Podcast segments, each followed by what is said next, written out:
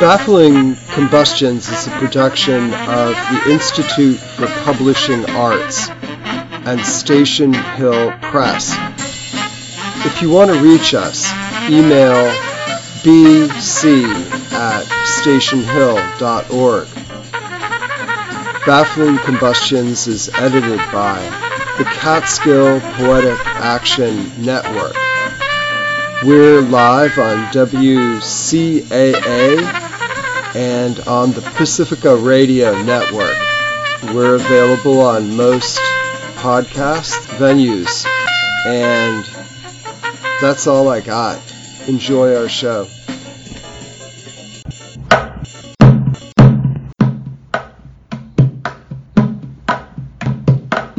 Welcome to another edition of Baffling Combustions with Andrew McCarron, Sam Truitt, and Sparrow as they plumb the mundane and cosmic strange.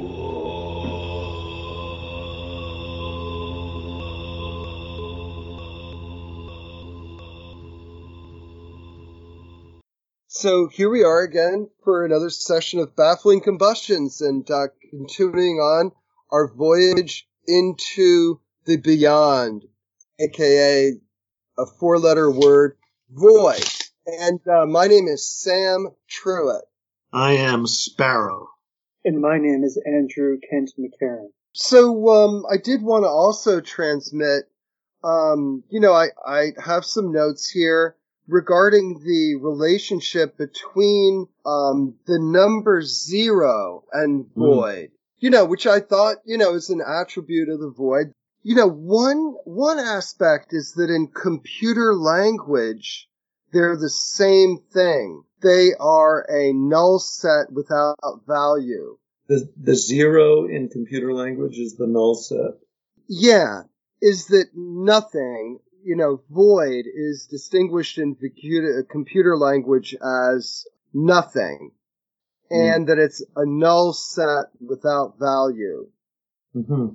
And that void, therefore, is a number that it has a numerical existence. Hmm. And that also zero or this uh, void and zero entity and infinity have the same taste to the extent that zero is represented as the minus sign plus infinity that that's what, you know, is the sign for zero. And the sign for an infinite value is the plus sign plus infinity. Hmm.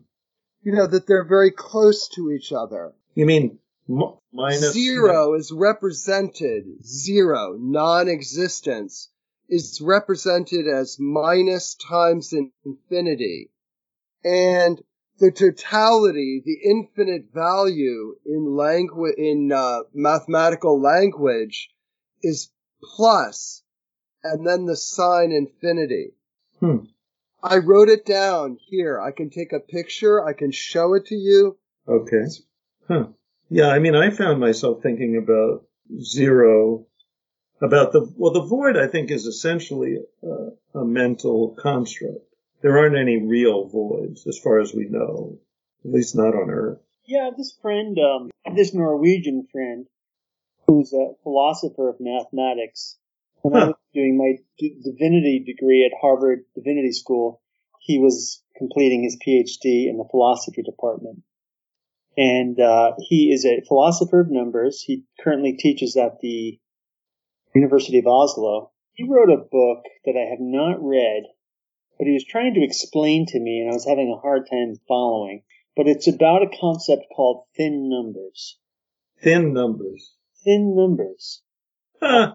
And I think uh, maybe part of it is that there is no zero. Really? Yeah. How could that be that there's no zero? I don't know. I shouldn't even brought this up because I could just offer that. That's interesting, though. I like the idea of thin numbers. Captivating. I can picture something there. Just to sort of reference, you know, one of the um, forebears, you know, Duchamp speaks of the infra thin. Infra thin. And what is the infra thin? What is the infrathin? And what is the infra thin? I don't know. You just brought it up. What is infra thin? What is infrathin? And what is the infrathin? Um, I'm looking up thin numbers now. And what is the infrathin? I Good, thought yeah. you were going to bring it down. Yeah. Yeah. Well, what did Duchamp mean by the infrathin? Do you know, Sam? You know, there's Mm. something kind of weirdly radioactive about the nature of the infrathin. Oh. Um, you know, intellectually, it's kind of like um, a nuclear isotope. You got to handle it super carefully. okay. I, You know, I think we need some. put you on the spot. I'm not sure I really understand Duchamp at all, really, to be honest. I mean, I understand the idea of walking into a hardware store, finding an object, and saying this is a work of art. That makes sense to me. Perfect sense to me. But uh, I don't understand nude descending a staircase, particularly. I don't understand that weird sort of assemblage, uh, what do you call it, installation at the uh, Philadelphia Museum of Art. Bride stripped bare by the bachelor, or the bachelor stripped bride Yeah, bare by the glass. bridesmaid or something. Yeah, I just yeah, don't understand what's going on in his head, except that he seems to be playing an awful lot of chess. What about you, Andrew? Did you find the thin number? Yeah, I just I did, but I, I'm I'm lost, and I, I wish I didn't bring it up. You know, it would be. It A, has a little bit of the taste of Zeno's arrow. yeah, that's right. It does. Yeah. Yeah. the idea that there isn't any absolute that that uh, the arrow goes half the distance, half the rest of the distance, half the other distance, and then never gets to the target. It's like the numbers are so thin, we don't really need a zero because a zero is oversimplification, kind of. Kind of like I was saying that there's no void in nature, and because of dark matter, as we sort of said in the last podcast, we really don't know that there's a void between planets. It might be totally chock full of dark matter. So what the void really is, I would say, is a mental idea. And what it's useful for is, as Sam was bringing up, um, the idea of alternating something with nothing, which is, in fact, what we are doing as we speak. Like when a bird speaks. A bird speaks, says, "Quack!" Yeah, be careful about silent. something. What I was positing is everything for nothing. The that infinite infinity value. is. Yeah. Yeah. And I and we cannot underestimate the kind of power that zero has had as an engine that's driven the you know progress the material progress and sophistication of human beings for the last uh, thousand years the phrase "ground zero just came to mind. The place where something happens. Usually something horrible. Something horrible, something apocalyptic, where the uh, Chronos becomes what Kairos, right? What do you, what does that mean? Where the time becomes a place? time, ordinary time becomes um, intensified Mm, yeah. at ground zero. I think sometimes it's used positively, like he was at ground zero of the computer revolution or something. You, you can sometimes be at ground zero of something good, but at least in New York City, you think of ground zero as where the uh, World Trade Center used to be. And and there, I think in the, I've never been there, but I think I've seen images on the news and in photographs. Aren't there two large footsteps or voids there? Isn't that part of the permanent? You mean physical footsteps? Yeah, like the original hollowed out foundations of the um, twin towers have been turned Oh, to reflecting pools, or like two um, voids. That's oh. the park or memorial, rather. Yeah, with the names of the dead inscribed around the pool, maybe. Correct. Yeah, that's my image of it. And it's that's like the um the feet of colossus you know like the colossus of rhodes yeah. yeah I went to Rhodes once, and you find yourself when you're there trying to picture this colossus astride the harbor, which is pretty hard to do. But I want to give some of my notes, if I may, that uh, because as I was coming here, I went to my um, group therapy. I'm in this group therapy. I don't know if I've ever, ever discussed it in these podcasts, but we call it group therapy. It's maybe sort of a joke, but it's in some ways real group therapy. There's three of us. We're three different ages, 10 years apart 58, 68, 78. And we meet every few weeks. So today we met in Saugerties at the Inquiring Minds bookstore. So then my friend Dana took me back to Kingston. I got on the UCAT bus, the uh, Ulster County Area Transit Bus. It's the bus for poor people that don't have any other way to get around Ulster County. It's much cheaper than the Trailways bus. Costs 75 cents if you're 55 or over Oh, cool. to go anywhere. And, uh, you know, but if you change buses, you got to pay another 75 cents. But, uh, but it has no lights on.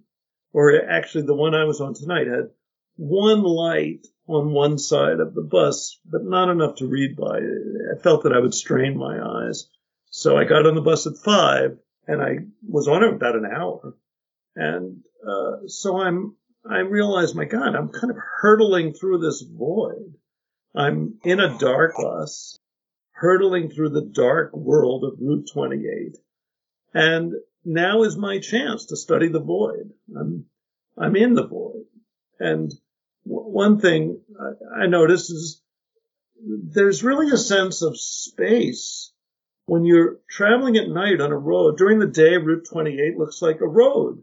There's pizza shops, there's dollar stores, there's the marijuana dispensary for uh, medical marijuana. There's the uh, Harley Davidson store. But at night, it becomes almost nothingness, just a kind of blackness. And you're speeding through it, and you see occasional uh, headlights that are coming towards you. And then suddenly, with incredible clarity, there's a, on your right hand side, there's a car wash, a little square white room, brilliantly lit with a car inside, like a hallucination kind of. And the rest of the time, you're, you're you're sort of don't know what to do with yourself. And then one thing I discovered is the void is soporific. You start falling asleep. You start going, getting into this kind of quasi sleep state that maybe is like our natural state. If there aren't details in life, we fall back into this kind of semi slumber. Like a cat. Yeah, what? like my dogs. Yeah, I like an totally animal. understand. and then the uh, in the windows of the bus, you see reflected the inside of the bus. And then I started thinking, well, maybe that's a sign that the void uh, reflects us back. The, and I started to think about people because we were discussing at my group therapy today Benedict Cumberbatch. Me and Dana hate Benedict Cumberbatch, and Janet loves Benedict Cumberbatch. I just saw him in a new movie called uh, Power of the Dog. But go on. Yeah. And I think maybe they saw one, one of these movies too. And, uh, but who even knows what Benedict Cumberbatch is? We don't know anything about him. He's just a famous person we've seen in movies. He's really a kind of void that we project our emotions on. And if your emotions turn a particular direction, then you'll hate him. If they turn in another direction, then you'll love him. And pretty much all famous people, and maybe everything, is just a kind of void that you project your your feelings onto. So uh, anyway, that's how I think about Sparrow. what. I do really feel, you know, that there we're all scrambling around the void. You know, like the void is like that um jungle gym or, you know, whatever those kids were racing around, you know? And they were all still just scrambling around inside, you know, in the void. I mean, I was one thing so that I moved found. by your glimpse. Uh, Oh, thank you. It. I mean, yeah. what, what I found is that you know, the void is pretty good if you're moving through it. That's the best thing to do through the, in the void is just keep Wow. moving. Cause then it kind of makes sense. If you just, you know, suppose I was stuck in one spot on Route 28 for the entire night, it might get a little oppressive. But there's this nice American feeling of like, I'm in a car, I'm zooming down the highway from nowhere to nowhere. you know? You really captured Route 28. I agree with Sam. That was vivid. oh yeah? I know exactly what you're talking about. It's like driving from Bard to Sam's house at night. Is yeah, that- it is a weird kind of vacuous place. I know one way I deal with the, uh, I guess the void on some level is, I guess I, I get snacky at night. This is not interesting, but I'm going to share it anyway, and then we'll get back to something more profound. But I do get snacky at night. I, I, I fill myself with food. I feel when I mm. when I like that voidness. I don't know if it's to like I'm feeling bodied or to feel some emptiness, but there is something there. My wife, you know, she'll wake up in the night and she'll usually eat. And it's almost like she's not exactly hungry, but it's the way to get back to sleep. I Yeah. think if you eat, your body is more likely to sort of shut down and to digest. I mean, um, do you all resonate with the with the void, like a feeling like you have some orientation with the nature of the void that you can access? Hmm. I don't. I feel um, um I feel I run flee from it. I feel like I'm um have an uneasy relationship with the void. I don't have any sort of spiritual strategy for entering it. Um, I'm aware of it. I can tolerate it in different degrees at different times. Um, sometimes I find it petrifying. Sometimes I'm in denial. Sometimes I hide. Sometimes I run occasionally I've just like let it seep through me. Yeah. What Yeah. about prayer? Yeah, I'm I'm um Catholic. I don't think I have such a rich prayer life. Uh, And in fact, I'm entering into a spiritual direction relationship where I'm instead of doing therapy, I'm going to get.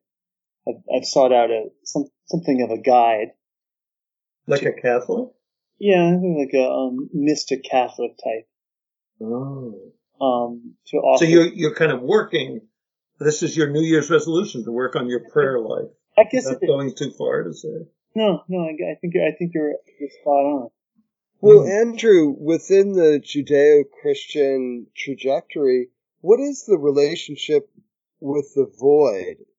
Is there an articulation in New Testament literatures, um, you know, that points to that place? You know, because certainly, you know, architecturally, the void is such a presence. Especially out of the uh, the 16th century, the, the the poetry of the Spanish Dominican mystic and monk Saint John of the Cross, That's what I was thinking of, the dark night of the soul. Right? Dark Night of the Soul, and the Canticle of the Spirit.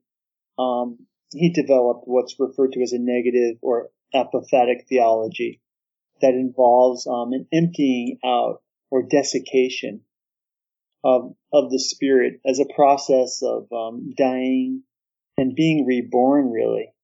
But he believed it was a necessary part of the spiritual journey. Evelyn Underhill, the 20th century mystical writer, referred to it, I believe, as dark illumination. Hmm. It's almost like dark matter. Yeah, it's just like dark, dark matter. Um, and you, you know, you go into it, you empty out, you unsay. You know, it really is um, a move into the void. But you're traveling through it. There's some larger process, like Sparrow on that bus Huh. Route 28. It's uh, you don't stay there. That uh, that a new self or new possibility of something deeper um, is born out of that purgative process. But the dark night of the soul, I must say, I have no idea. I know the phrase, and I've never really known what it is. Is it like doubt? Does it mean that you sort of lose faith for for a time? Is that what the Dark Night of the Soul means? Um, I mean, it's often interpreted that way, but I, I think it's just about um, relinquishing positive um, content and form. Hmm. Um, do you want to hear the poem? It's pretty short. Yeah. I have it right here. My mother just did um, an artistic a, paint, a series of paintings on this poem, Huh. stanza by stanza. Wow. Um, so here it is. It's not very long, just a few stanzas. Uh, the Dark Night of the Soul by St. John of the Cross. On a dark night, kindled in love with yearnings, oh happy chance, I went forth without being observed, my house being now at rest. In darkness and secure by the secret ladder, disguised, oh happy chance, and the darkness and in concealment, my house being now at rest. Hmm. In the happy night in secret, when no one saw me, nor I beheld aught, without light or guide, save that which burned in my heart, this light guided me, more surely than the light of noonday, to the place where he, well I knew who, was awaiting me, a place where none appeared. O night that guided me, O night more lovely than the dawn, O night that joined beloved with lover, lover transformed in the beloved, upon my flowery breast, kept wholly for himself alone, there he stayed sleeping, and I caressed him, and the fanning of the cedars made a breeze. The breeze blew from the turret as I parted his locks with his gentle hand, wounded my neck and caused my senses to be suspended. I remained lost in oblivion, my face reclined on the beloved. All ceased, and I abandoned myself, leaving my cares forgotten among the lilies. It's in Spanish, right? Real, the original's in Spanish. It's in Spanish. Wow. Holy cow. Super homoerotic. Homoerotic. Yeah, I was like, oh my goodness, this is like Whitman. Yeah. I was reading it That was my resonance too. Yeah. myself, I thought, yeah, interesting. Yeah, I thought And you that's were reading. Jesus? The other character? The other guy is Yeah, Jesus? it's Jesus, some unio mystico, some union with the divine. But you know, the house has to be at rest first. The night has to wash over. It's Hmm. this emptying out, this desiccation. Yeah. What I really glommed onto, and I'd be super interested in looking at the original, is that phrase "none appeared." Yeah, that was interesting. There's interesting. that. There's this moment at which none appeared in the in the language that you read, and I thought that was really the um this kind of you know click. Hmm. It was surprising because you're expecting someone to appear.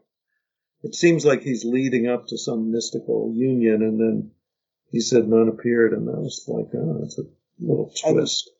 My mother's uh, my mother had a uh, mystical experience with you, and we didn't really talk about that. But I know one occurred in her forties, Hmm. and I think that's why she's into St. John of the Cross. But it, it did have to do with a voidness or confrontation, or an, not confrontation, encounter with nothingness or the none Hmm. that um, was simultaneously terrifying, but also like regenerative. In that it created, I think, a ground zero Hmm. from which to build on in a new way that brought maybe um, some new perspective or new life or very Hmm. very Christian ideas of transfiguration and Hmm. theology itself. But there you have it. And it's almost like what I was trying to say before about the way the uh, the void functions in speech. That you read a book, and of course, there's lots of voids in between words. If, if it was all one word without uh, spaces between the words, it would be extremely difficult to read. In the same way, it's difficult to hear speech if we didn't pause between each word. The pauses, the word, the alternation of the two. It's like we need the pause in order to make intelligible what's there. And we need those breaks in our life, those kind of breakdowns sometimes to, in order to make intelligible the rest of our lives. We, need a retreat. We need a, a time to escape. You know, in our current incarnation, we're very habituated to time Hmm. um, and narrative. And also this uh, coronavirus, which once again, actually, but also almost continuously for like two years, has made us all enter this retreat, this collective avoiding of each other, and it's it's been a kind of a, a void time for us, where people. I think my friend Mary Busikowski was saying it used to be you couldn't remember what day it was. Now you can't remember what month it is or what year it is. Like we're all kind of in this void zone together of kind of everything's kind of stopped in a way. It's stopped and UFOs are real. Mhm. It's really interesting. It's- and we're still like looking for the what's going to come next you know Yeah. in terms of time and narrative that's all yeah Yes, right Absolutely. Also, that ladder I wanted to point out in that poem. Uh, there early on, isn't there a ladder? Which, Descending the ladder. yeah, which made me think, oh, the chakras. This is the tree of life in the uh, Jewish mysticism. The uh, the idea in yoga that you ascend through the chakras to the highest chakra where you reach liberation. I don't know if I'm just projecting that onto him, but maybe that's something like that is what he's talking about. well it could also be you know a little bit of the call of the deep hmm that Yeah. we've spoken of you know, it's interesting. I I was uh, when I was reading um, Thomas Celano's Life of Saint Francis when we were discussing this canticle of the uh, the moon and canticle of the sun, right? Oh yeah. Um, Thomas Celano mentions that Francis had this very close friend in adolescence around Assisi, and that they would um, descend into this cave on the side of the mountain, Hmm. and it was in conversation with one another in the depths that that Francis's theology and spirituality really began to emerge. Huh. That there was some, you know, there was some pro, you know, it's like the um, catabasis, right, in ancient Greek mythology, the descent down into Hades, and then the return with some new wisdom or some some new some new take on things. That's maybe tragic, but And also caves. There's a tradition of human beings in caves going back at least 29,000 years to those uh, beautiful artwork in the caves in France and Spain and Lascaux. we went um, to the caves. Elisa and I and Sophia. When Sophia was very small, maybe just about two or three, and it was just a, a real, uh, I don't know. Well, yeah, I think you mentioned it. And it seems like it, it had, well, who knows, but it's possible to believe it had some initiatory purpose, the caves. Yeah. Well, Herzog in his Cave of Forgotten Dreams, that wonderful documentary, sees it as a place where dream incubation. Where what? Dream incubation? Oh, wow. What does that mean? The dream incubation is this ancient tradition um, where you set some sort of intention. Maybe it's for animals or uh, maybe it's for healing. And you set the intention and then go into a um, sacred space and sleep and dream. Whoa. Oh, you have a special place to dream. Yeah. And that That's like cave, your dream place. the cave may have been that. But, um, that's, you know, that's who, who the hell knows, but that's, that was one anthropologist's theory. part of the Eleatic school of, you know, philosophy. But I think it's also based again on, you know, that there's something we need to do. Hmm. That one needs to, to do anything. Um, you know, that there's some, some crossroad out ahead that's yet to happen that hasn't already. Hmm. You know, and again, I think it's our habituation with time and narrative, you know, Hmm. being in a story and of being event driven and, uh, you know, Hmm. waiting for the next thing. Huh. Yeah, I've had the thought that it's Americans in particular that have this apocalyptic urge to uh, that the world's going to end. I think Americans are more susceptible than other people to these uh, ideas of uh, the big apocalypse that is destroying the world, uh, or the second coming of Christ. Some kind, of, I think maybe because we don't have traditions as a as a people, as a culture, particularly, mm-hmm. so except sort of semi-invented traditions. You know, I think we we have this kind of urge for some big final showdown kind of that's gonna but you see i i really want to you know do an affirmation of, of this spanish mystic you know who proposed this idea that none appeared like hmm. In other words the proposition that none appeared is you know at any moment you know none may appear Hmm. And that's not event driven. It's simply, it's not time or event driven. Hmm. It's also a pun because none is the name of the uh, female clergy in the Catholic Church. Within whatever translation um, universe, yeah. But in French too, it's nun. I uh, thought he was Spanish.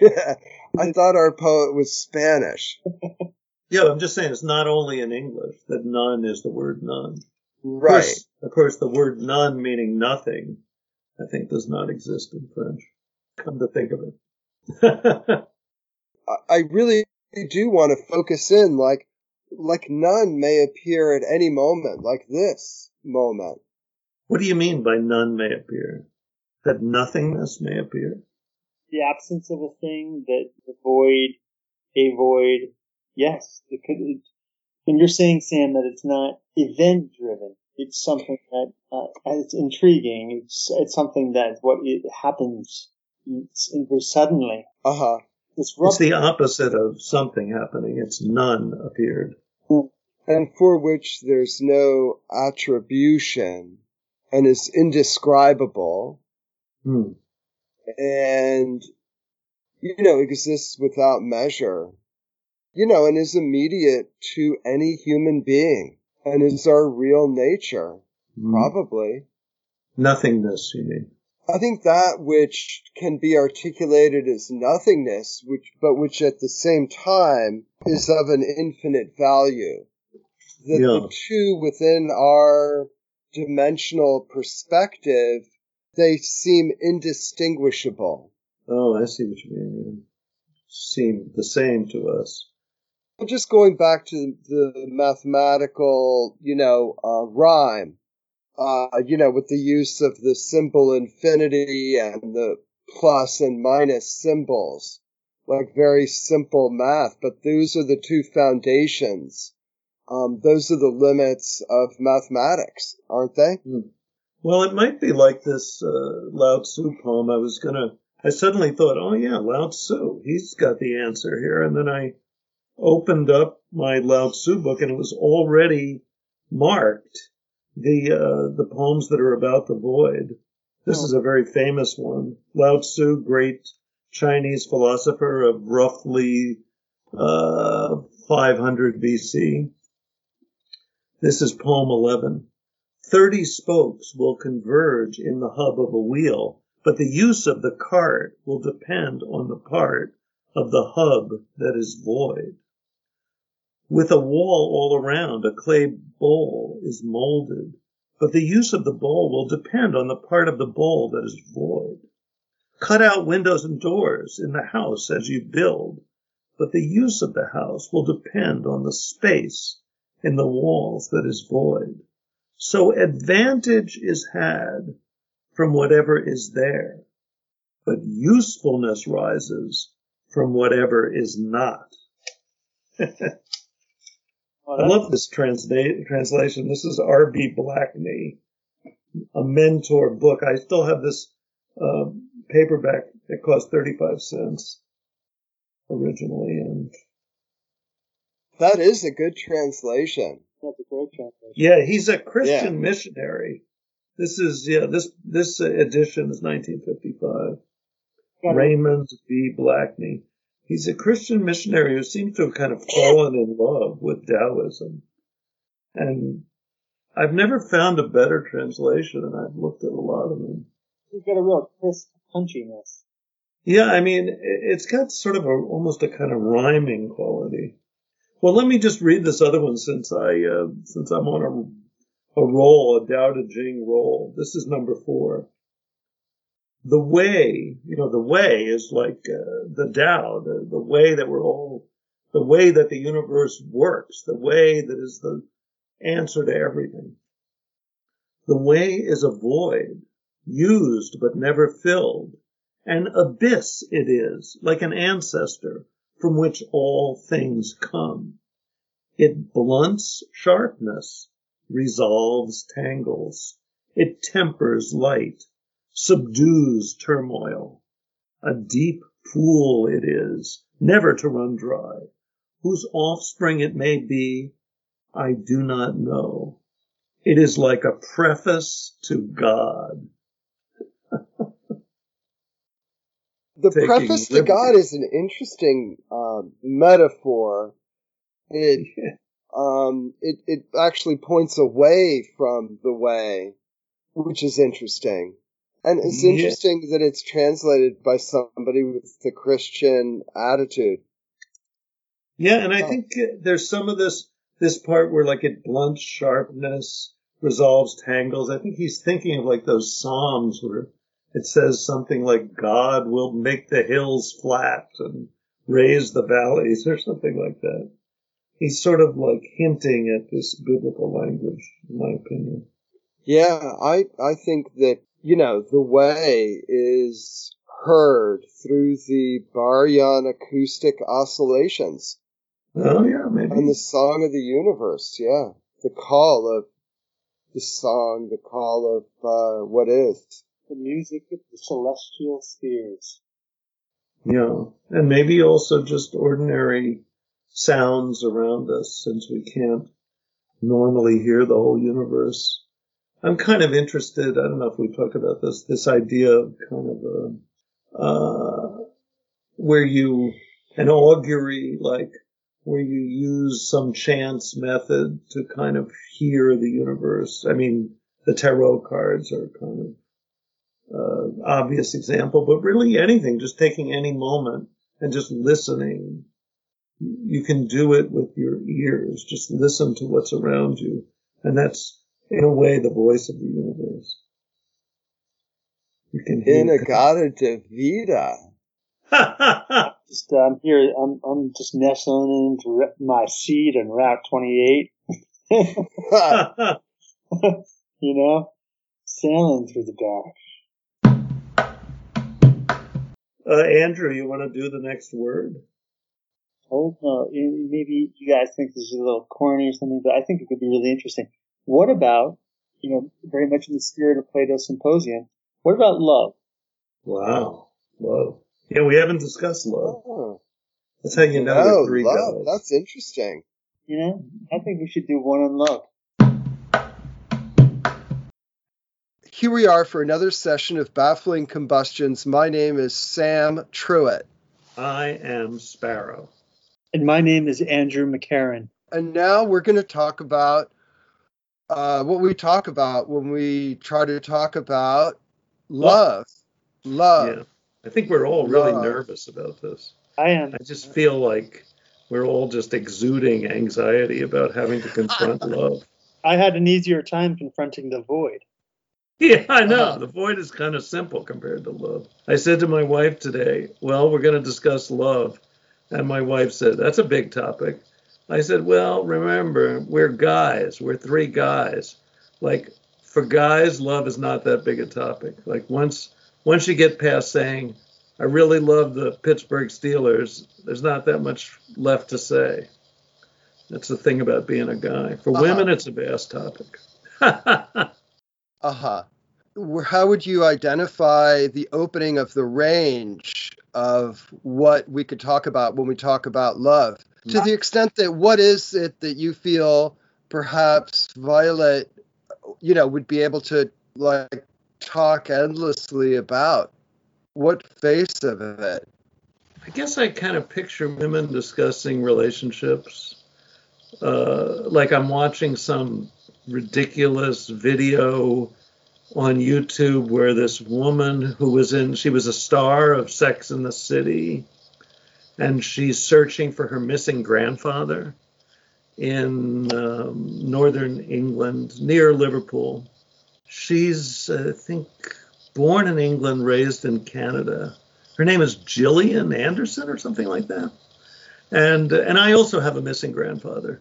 And it just seems like a lot of this show is her talking to other women and they're saying something like, so he was the cousin, right? So he was and over here in the photograph, that's she's the granddaughter, right? And they're like, yes, she's the granddaughter, but she was not so close to Elsie.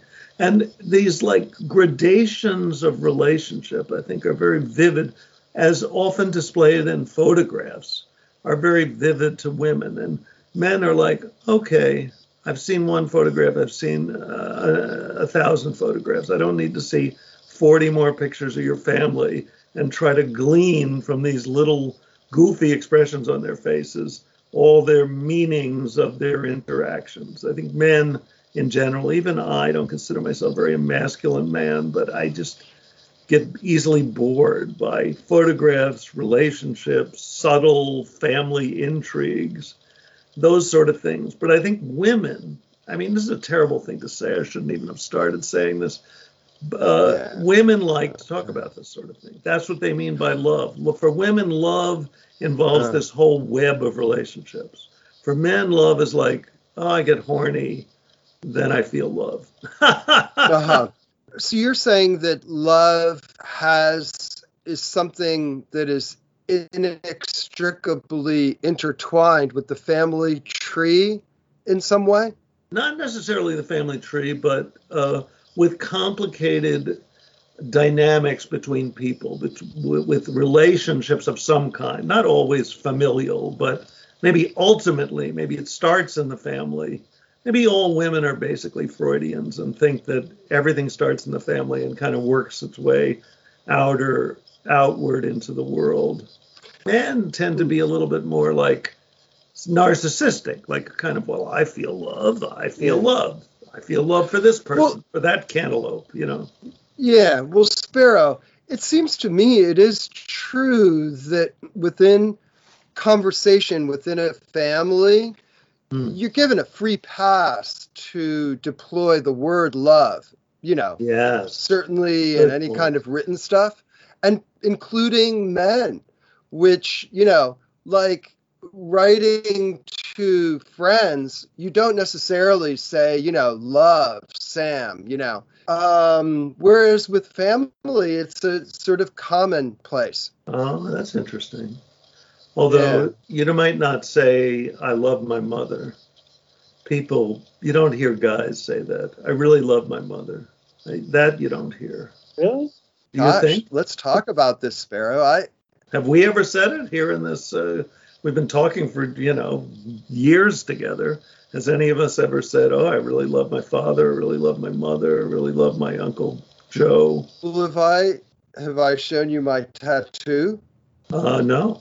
Well, you know, I've got my mom tattoo right on my heart. You do really? Big flaming red heart, you know, and it says mom across it. Really? Like a sailor. You know, you know what really interested me, and it's it has something to do with what we're talking about. First, I would like to say, Sam, it was interesting that you nodded to Raymond Carver at the beginning of the podcast, his famous short story, What We oh, Talk yeah. About, when we talk about love, which is a phenomenal modern day retelling of the Plato Symposium, of the Symposium, um, in that it's about uh, a group of people. In the case of Raymond Carver's short story, two couples, two middle aged couples that get together and talk about what love is or what love isn't. And they discover um, that they all have pretty radically different ideas. It's such a vast topic. Looping back to um, Violet's remark. But I was struck in graduate school when I was in my divinity program when I learned that in ancient Greek there are four different words for love. There are four different types of love. Right, I've heard this, but I only know two Eros and Agape. Yeah, so they are um, Eros, which um, is strong sexual, corporeal, glandular love, romantic love. There's um, Agape, which is um, universal, impersonal love. Impersonal because uh, you don't have to know the person. You experience agape for ideally everyone. Hmm. The the third is storge. I don't know if that's the correct pronunciation, but that would be love of obligation, the love you feel for family members who you you despise. Hey Sparrow, you can't do the tinky tinky with glasses and stuff during a podcast. I, I have to drink. My my, my throat is. I, I, know, but use like a rubber, you know, rubber. rub, it's I think it adds to the verisimilitude of our of our like we're sitting in a bar uh, together. Oh. Storge would be love of obligation, experienced I think most commonly in, in extended family units where you, you you have some kind of love for people who you wouldn't ordinarily socialize with most likely. Oh right, Republicans. Um, yeah, the Republicans in our families. Uh, and then there then there's philia, and philia would be like an intense personal love, probably um, most recognizable in the phenomenon of one's best friend or a really close friend, a friend of the spirit, a friend of the mind. There isn't mm. sexual erotic relationship there, but there's an intensity that um, you know has a lot of the similar characteristics as a love relationship, as a romantic relationship, in that it there's a level of exclusivity, there's an intensity of feeling, there could be devastation and hurt if the friendship dissolves. Uh, yeah, it's, it's, it's charged. It has a power to it. Hmm. BFF. Yeah, the BFF, absolutely. Yeah. Those were the four word concepts that opened up love in a, in a way that um, made it uh, easier for me to think about it because it's so large.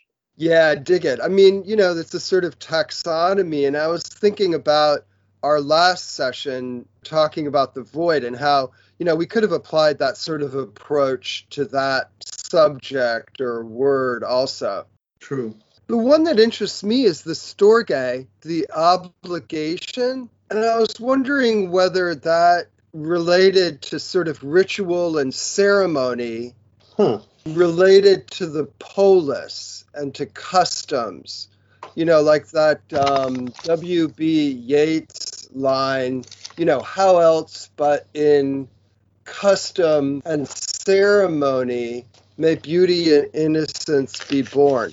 Huh. Nice line.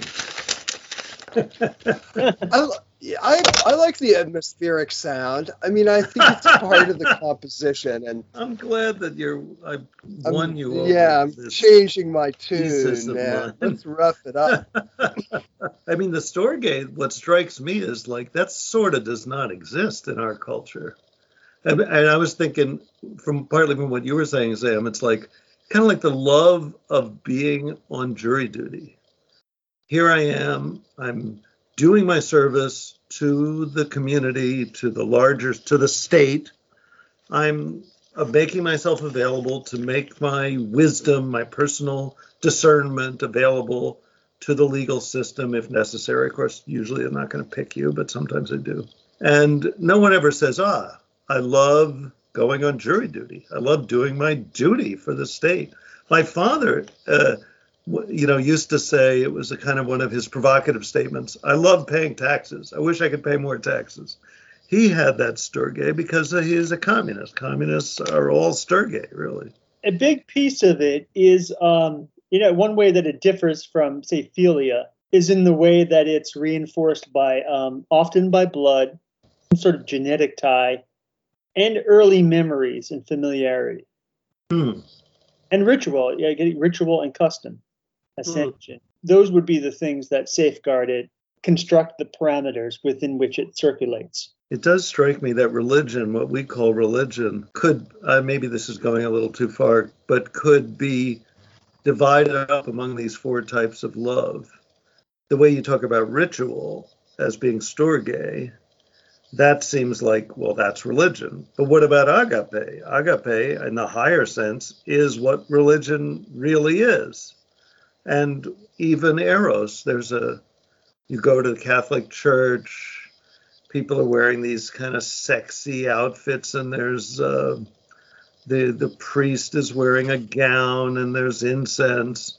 There's a kind of an erotic uh, element to it. And philia, well, I mean, one of my best friends in youth, my friend Jeffrey, we would go to synagogue together all the time. We had a filio religio relationship, filio sturgio relationship. I feel like there's a Tallulah Bankhead um, joke, you know, at the edges of this regarding um, Catholic worship. And um, we, yeah. we should drop that. Oh yeah, you don't want us to get firebombed by an angry Catholic. No, I'm I'm I'm I just and, and I, detecting some anti-popery. I mean, I don't think that we have as broad an application of what love is as that, as those four um, stanchions or pillars of love. You mean in our culture? Yeah. I think love has been a little bit narrowed down principally to you know familial and then romantic you know forms of love that you know certainly the Stur- Storge well i would say there's a there's there is a category of love that i would say has proliferated in the united states in my lifetime maybe before i don't know but it doesn't exist in the uh, the great ancient greek taxonomy and that's self-love Oh, oh, great! I, I, I know um, some people who who are recipients of life coaching. Mm. They've hired these rather expensive life coaches. I, I tend to be um, somewhat skeptical um, of the notion of coaching. But uh, one thing that's emerged from some of the uh, things I've heard is that uh, a big emphasis is self love. Oh that if you love yourself, um, everything else will be possible professionally and interpersonally. It's presented in such a facile manner as I just described, but it has been mentioned self love. Self love. I don't even know what that means. Yes, self esteem. I think it's connected, I would say, offhand, it's more uh, synonymous maybe with self esteem. But mm. I do have some place I think that we could start at this moment that's pretty tangible. Can I try it out? Sure. Okay. Sure. I've always been intrigued. Uh, I've mentioned Erik Erikson many times across our various conversations. I've always been interested in his claim that the uh, the first psychosocial stage of life, which would um, correlate with our infancy, maybe our first year or two, is called, according to Erikson, basic trust versus mistrust. Mm. He believed that um, an infant and small child needed a heck of a lot of love. And if that were present, trust was established and the foundation was laid for um, the ability to overcome pretty much any obstacle that one might face later on. Mm. And it didn't always happen, but the foundation was key. The foundation was there. If it, if it weren't there, it would be very hard for someone to make up for that. That um, there would always be some sort of deficit. There would always be some sort of lack that would be mm. expressed in um, an absence of self confidence, an inability to trust others. That love was just so key in that first window developmentally. Mm. Mm. Any thoughts? I must say, it's making me think of this Agatha Christie book that my wife and I are listening to on uh, some on her phone. I think it's called They Do It with Mirrors or something like that. And it's about a rich woman who's, I can never remember the names of anybody in literature. Let's say her name is Kathy Ann. And she marries a guy, he's an idealist. He turns her estate into a psychiatric home for delinquent children. I think they use the word delinquent. This is 1950 two, I think, the book is published. So it's just sort of the beginning of this concept of ju- juvenile delinquency and of, of really the ascendancy of psychiatric thinking, Freudian psychiatric thinking.